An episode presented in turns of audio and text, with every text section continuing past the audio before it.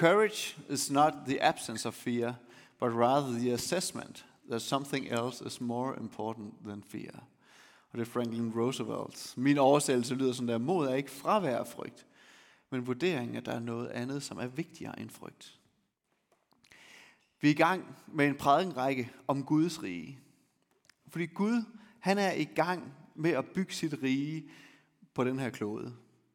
Og hans rige, det handler der om, at øh, sandheden skal frem, retfærdigheden skal ske, at de svage skal ses og hjælpes.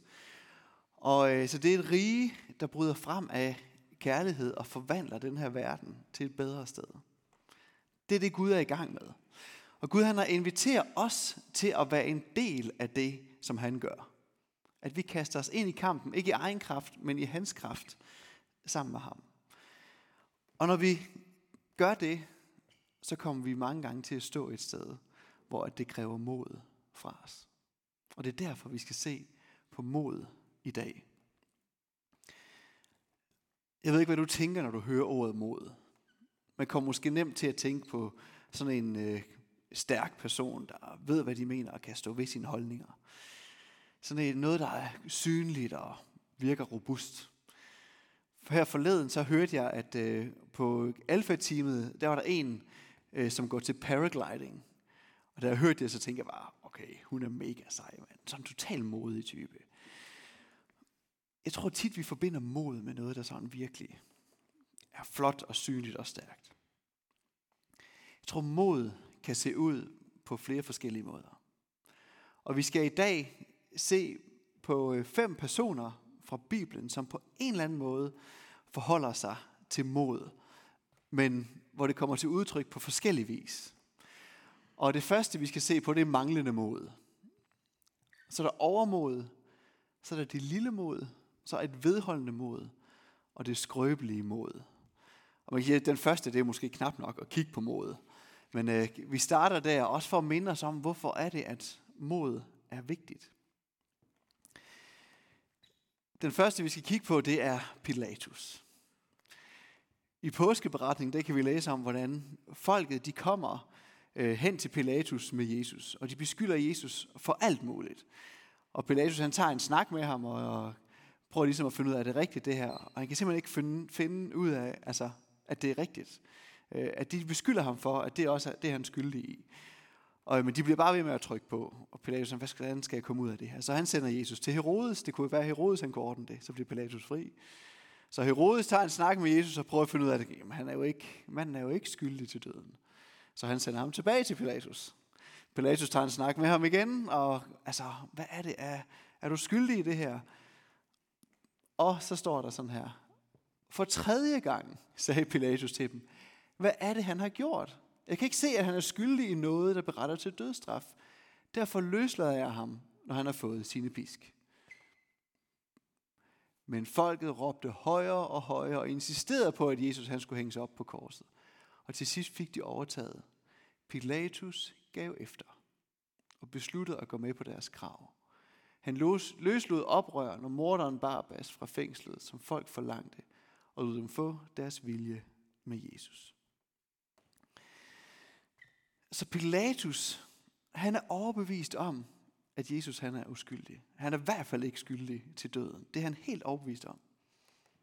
Det er den virkelighed, han står i. Og så alligevel, så dømmer han Jesus til døden. Så udleverer han ham. Jeg startede med det her citat, at mod er ikke fravær af frygt, men en vurdering af, at der er noget, som er vigtigere end frygt.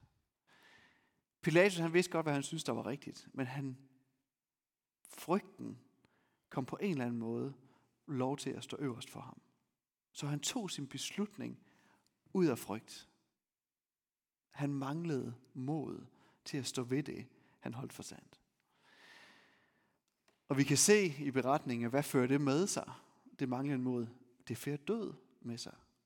Og i påskeberetningen, der bliver det jo meget konkret, at Jesus han dør rent faktisk. Jeg tror, manglende mod vil altid føre død med sig. I en eller anden afskygning.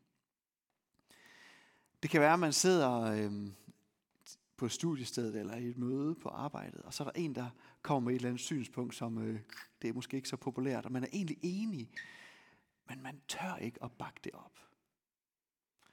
Der er et eller andet, der dør der, når modet svigter.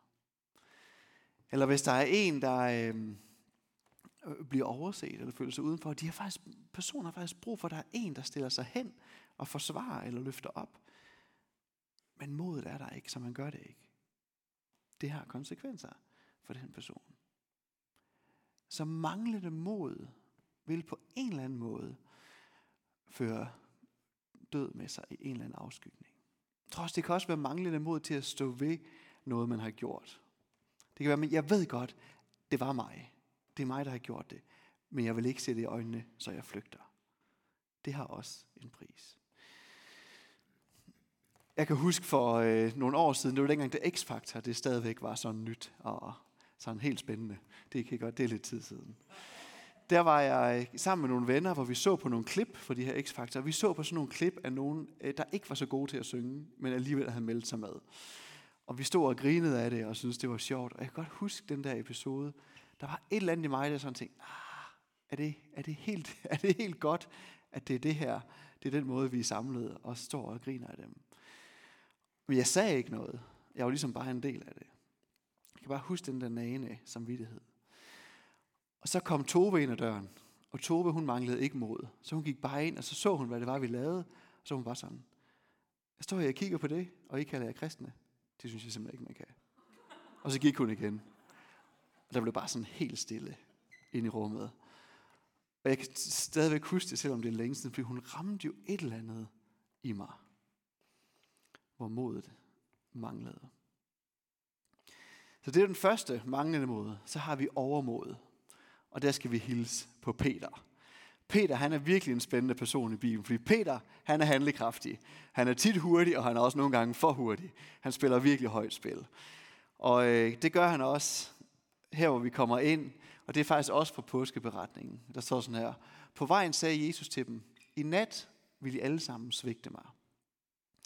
Og så siger Peter, måske vil alle de andre svigte dig. Kan I lige forestille jer situationen, ikke? De er der alle sammen til stede, ikke? Og så Peter, måske vil alle de, jeg ved ikke, om han har peget på dem, ikke? Men det er en intens situation. Måske vil alle de andre svigte dig, men det vil jeg ikke. Hør, hvad jeg siger, Peter, svarede Jesus. Inden hanen galer i morgen tidligt, vil du hele tre gange have sagt, at du ikke kender mig. Aldrig, svarede Peter. Heller ikke selvom jeg skal dø sammen med dig. Det samme sagde de andre. Så Peter, han er bare sikker på sin sag. Han kender sig selv, og han ved, at han er bare ikke sådan en, der svigter. Jeg ved ikke, hvordan det har været at være der i den der situation, men jeg tror, det har været intens, og jeg tror, de andre måske har tænkt, ah, Peter, kunne du ikke lade være den her gang? Men Peter, han spiller højt spil. Hvordan går det så? Jamen, det går jo fuldstændig, ligesom Jesus han siger. Der går ikke lang tid, så kan Peter høre sig selv nægte, at han overhovedet kender Jesus. Tre gange, og så galer halen. Hvordan tror I, Peter har haft det der? Jeg tror, han har følt sig som en kæmpe fiasko. Han har svigtet sin ven og sin mester. Der står, at han gik ud og græd bitterligt. Senere så mødes Peter og Jesus jo igen. Og hvad er det for en attitude, Jesus møder Peter med? Man kunne jo sige, at det var rimeligt, hvis Jesus kom. Peter, kan du huske sidst? Der var altså ikke særlig god. Øh, du svigtede mig, og jeg tror simpelthen, at vores venskab måske lige skal have en pause, Øh, før jeg lige er helt klar til sådan, at vi måske kan begynde at arbejde lidt på det igen. Det er slet ikke sådan, at Jesus møder ham. Jesus møder Peter med tilgivelse. Han inviterer ham ind i relationen igen. Han møder ham faktisk med tillid og giver Peter ansvar. Det er helt utroligt smukt. Så det vidner om, at hos Gud er der plads til at løbe for hurtigt, flyve for højt og falde, fordi han giver ikke op på en, men han hjælper en op igen. Man kan sige, at hos Gud er der plads til at leve efter mottoet, hellere kom galt afsted, end slet ikke komme afsted. Der er plads til overmod. Og jeg synes, det er så godt at huske, fordi nogle gange tror jeg måske godt, vi kan være bange for at gå for langt, eller bange for at stille os for højt op eller et eller andet. Altså, vi skal ikke være så bange for det. Og være modige og gå for, gøre det, for der er plads til og løbe for hurtigt, flyve for højt og falde. Gud giver ikke op på os. Jeg kan huske en historie, jeg hørte om en præst i Norge, der hedder Martin Cave. Øh, de, han havde været med til at sætte gang i sådan en meget prestigefyldt byggeprojekt i deres kirke. En stor, flot bygning, der skulle kunne alt muligt. Og de går i gang, og så når de er halvvejs i det der byggeprojekt, så er der bare ikke finansiering til det. Og han er så presset. Og så han tager ud i øh, vildmarken i Norge for at snakke med Gud i nogle dage. Du ved, hvad skal jeg gøre? Og så hører han bare Gud sige til ham, det var da et meget godt forsøg. Det var det. You had a good try. Jeg synes, det siger noget om Gud, at han giver ikke op, selvom vi giver den for meget gas. Der er plads til det hos Gud. Så måske skal vi ikke være så bange for at give den fuld skrue. Jeg tænker også på, at nogle gange er det måske også godt, at vi spørger os selv, hvis vi ser nogen i vores omgangskreds, der giver den for meget gas og falder, er vi så gode til at hjælpe dem op igen? Eller går vi og tænker, ja, de havde også godt set det komme, eller så kan de lære det. Måske kan vi få lov at afspejle Gud der over for hinanden. Det var overmod. Nu skal vi se på det lille mod. Og det er Nikodemus. Og der står sådan her. En nat blev Jesus opsøgt af en af jødernes ledere, en fariser, der hed Nikodemus. Og han sagde, Rabbi, vi ved, at Gud har sendt dig for at undervise os. Ingen kan gøre de tegn, du gør, hvis ikke Gud hjælper ham. Så Nikodemus, han har mødt Jesus. Han har hørt Jesus undervise. Han har set de tegn og under, Jesus har gjort, og han overbeviser om, at Jesus er sendt fra Gud.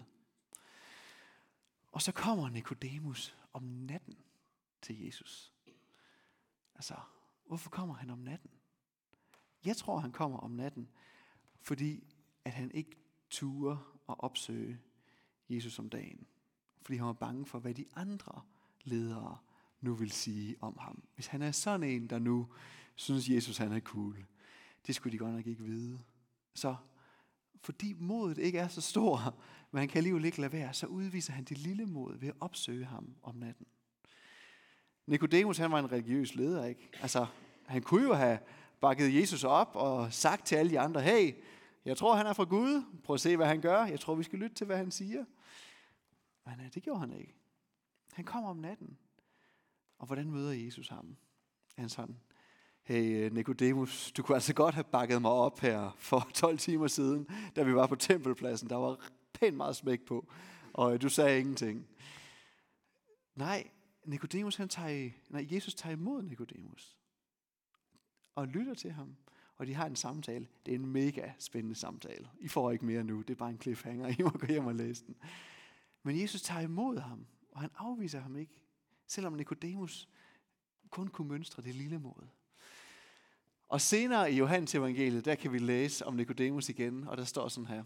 Josef fra Arimathea var tilhænger af Jesus, men han holdt det hemmeligt, fordi han havde frygtet de jødiske ledere. Nu bad han Pilatus om tilladelse til at tage Jesu lige ned. Det fik han lov til, og han kom og tog livet ned. Nikodemus kom også. Det var ham, der engang var kommet til Jesus om natten. Han havde olie med, som han havde blandet med myre og alo, cirka 30 kilo. Så Josef og Nikodemus er hemmelige fans af Jesus. De har sådan en hemmelig fanskare. Og nu her, når Jesus han er død, stormen er blæst af, så finder de alligevel modet frem til, nu tør de godt at gå hen, bede om Jesu lige, behandle det med respekt og begrave ham. Og jeg synes, det er så smukt, at Johannes har taget den her beretning med i evangeliet. Fordi Josef og Nikodemus bliver virkelig æret for deres handling her. Det, de kunne mønstre, var et lille mod, men det bliver alligevel løftet op og anerkendt. Det var det lille mod. Så skal vi møde det vedvarende mod. Og her skal vi møde Bartimeus. Det er godt se, at vi får pløjet noget bibel igennem i dag. Så kom Jesus, disciplene og de mange andre mennesker til Jericho. Og på vejen ud af byen gik de forbi den blinde mand, Bartimeus, Timaeus' søn, der sad ved vejen og tikkede. Da han hørte, det var Jesus fra Nazareth, gav han sig til at råbe, Hjælp mig, Jesus, jødernes kongesøn. Folkene prøvede at få ham til at holde mund, men han råbte bare endnu højere. Kongesøn, hjælp mig. Jesus stansede op og sagde, kald på ham. Så råbte de til den blinde, rejs dig op, det er i orden, Jesus vil gerne tale med dig. Manden smed sin kappe, sprang op og kom hen til Jesus. Hvad er det, du vil have mig til, spurgte Jesus. Jeg vil gerne kunne se dig, kunne se igen, rabbi, sagde han.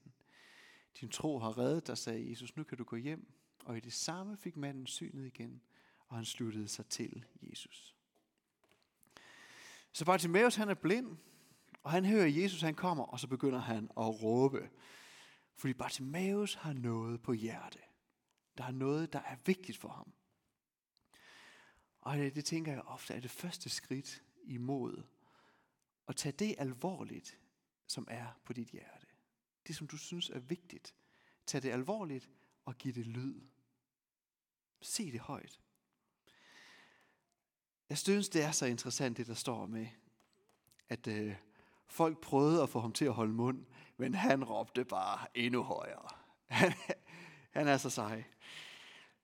Jeg ved ikke, hvordan du har det, når du skal sige noget, som du tænker, at det her det er upopulært. Det er ikke noget, folk de har lyst til at høre. Hvordan har du, når du møder den første sådan lille modstand? Jeg tror, mange af os måske hiver os ind i vores sneglehus igen. Nogle gange tror jeg også bare, det kan være tanken om, at folk måske ikke kan lide det, jeg siger, gør, at vi ikke engang kommer til at tage det første skridt. Fordi vi er bange for, at folk vil tænke, det er dumt, eller vi er til grin, eller et eller andet.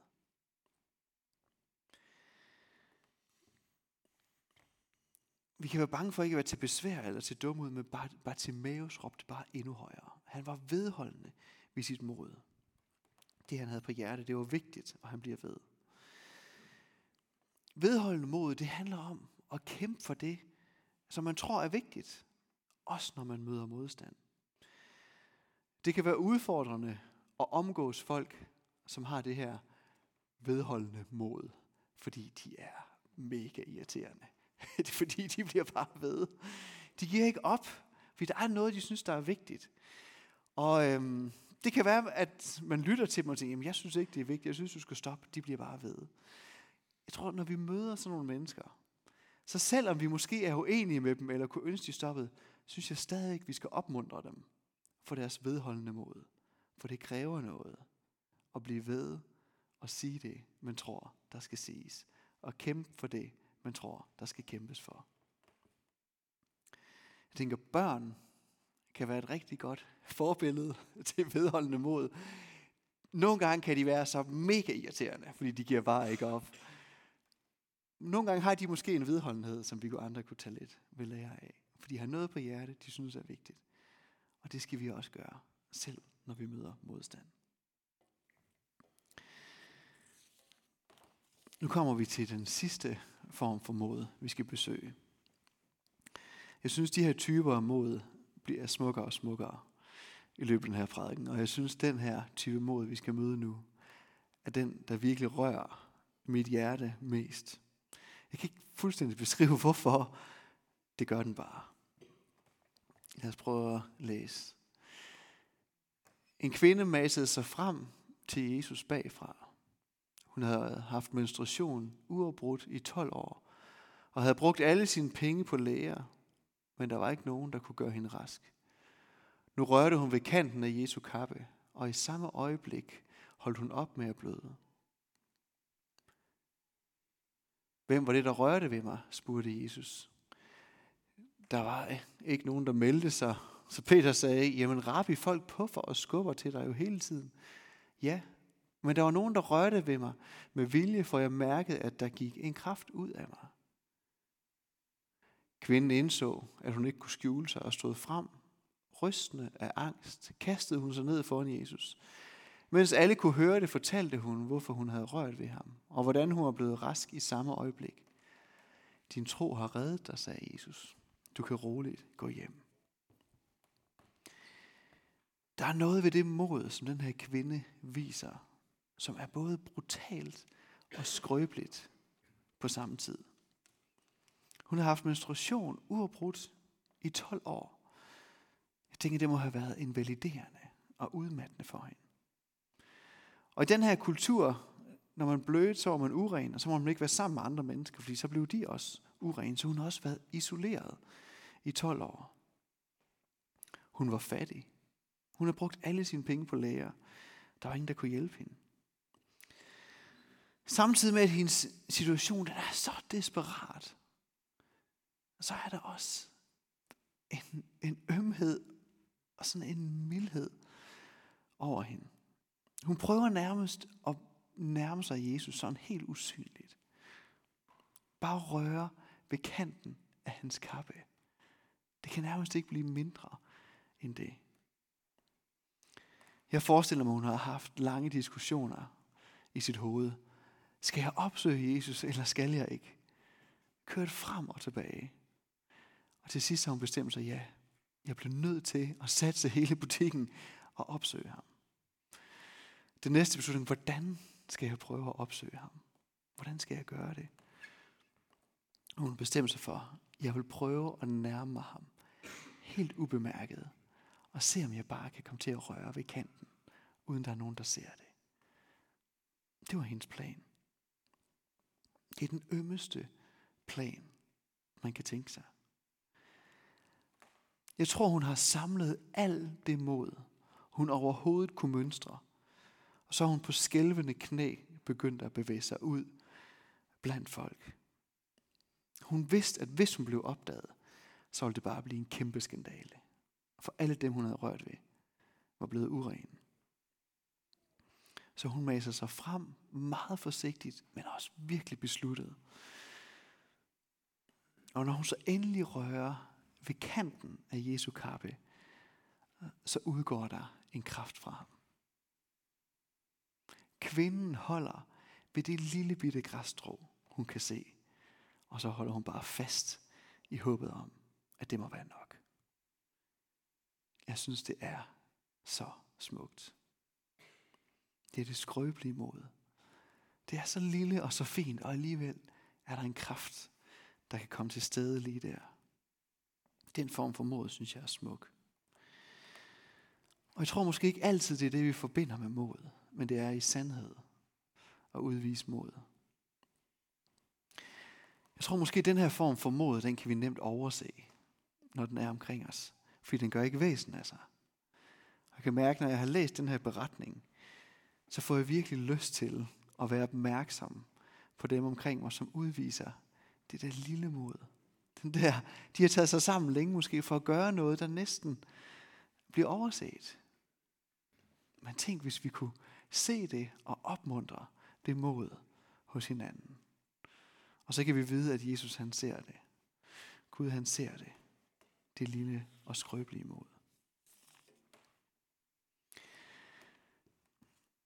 Jeg synes, det har været en spændende rejse at studere de her fem personer. Jeg håber, at det her kan være med til at folde ud, hvordan mod kan se ud hos os.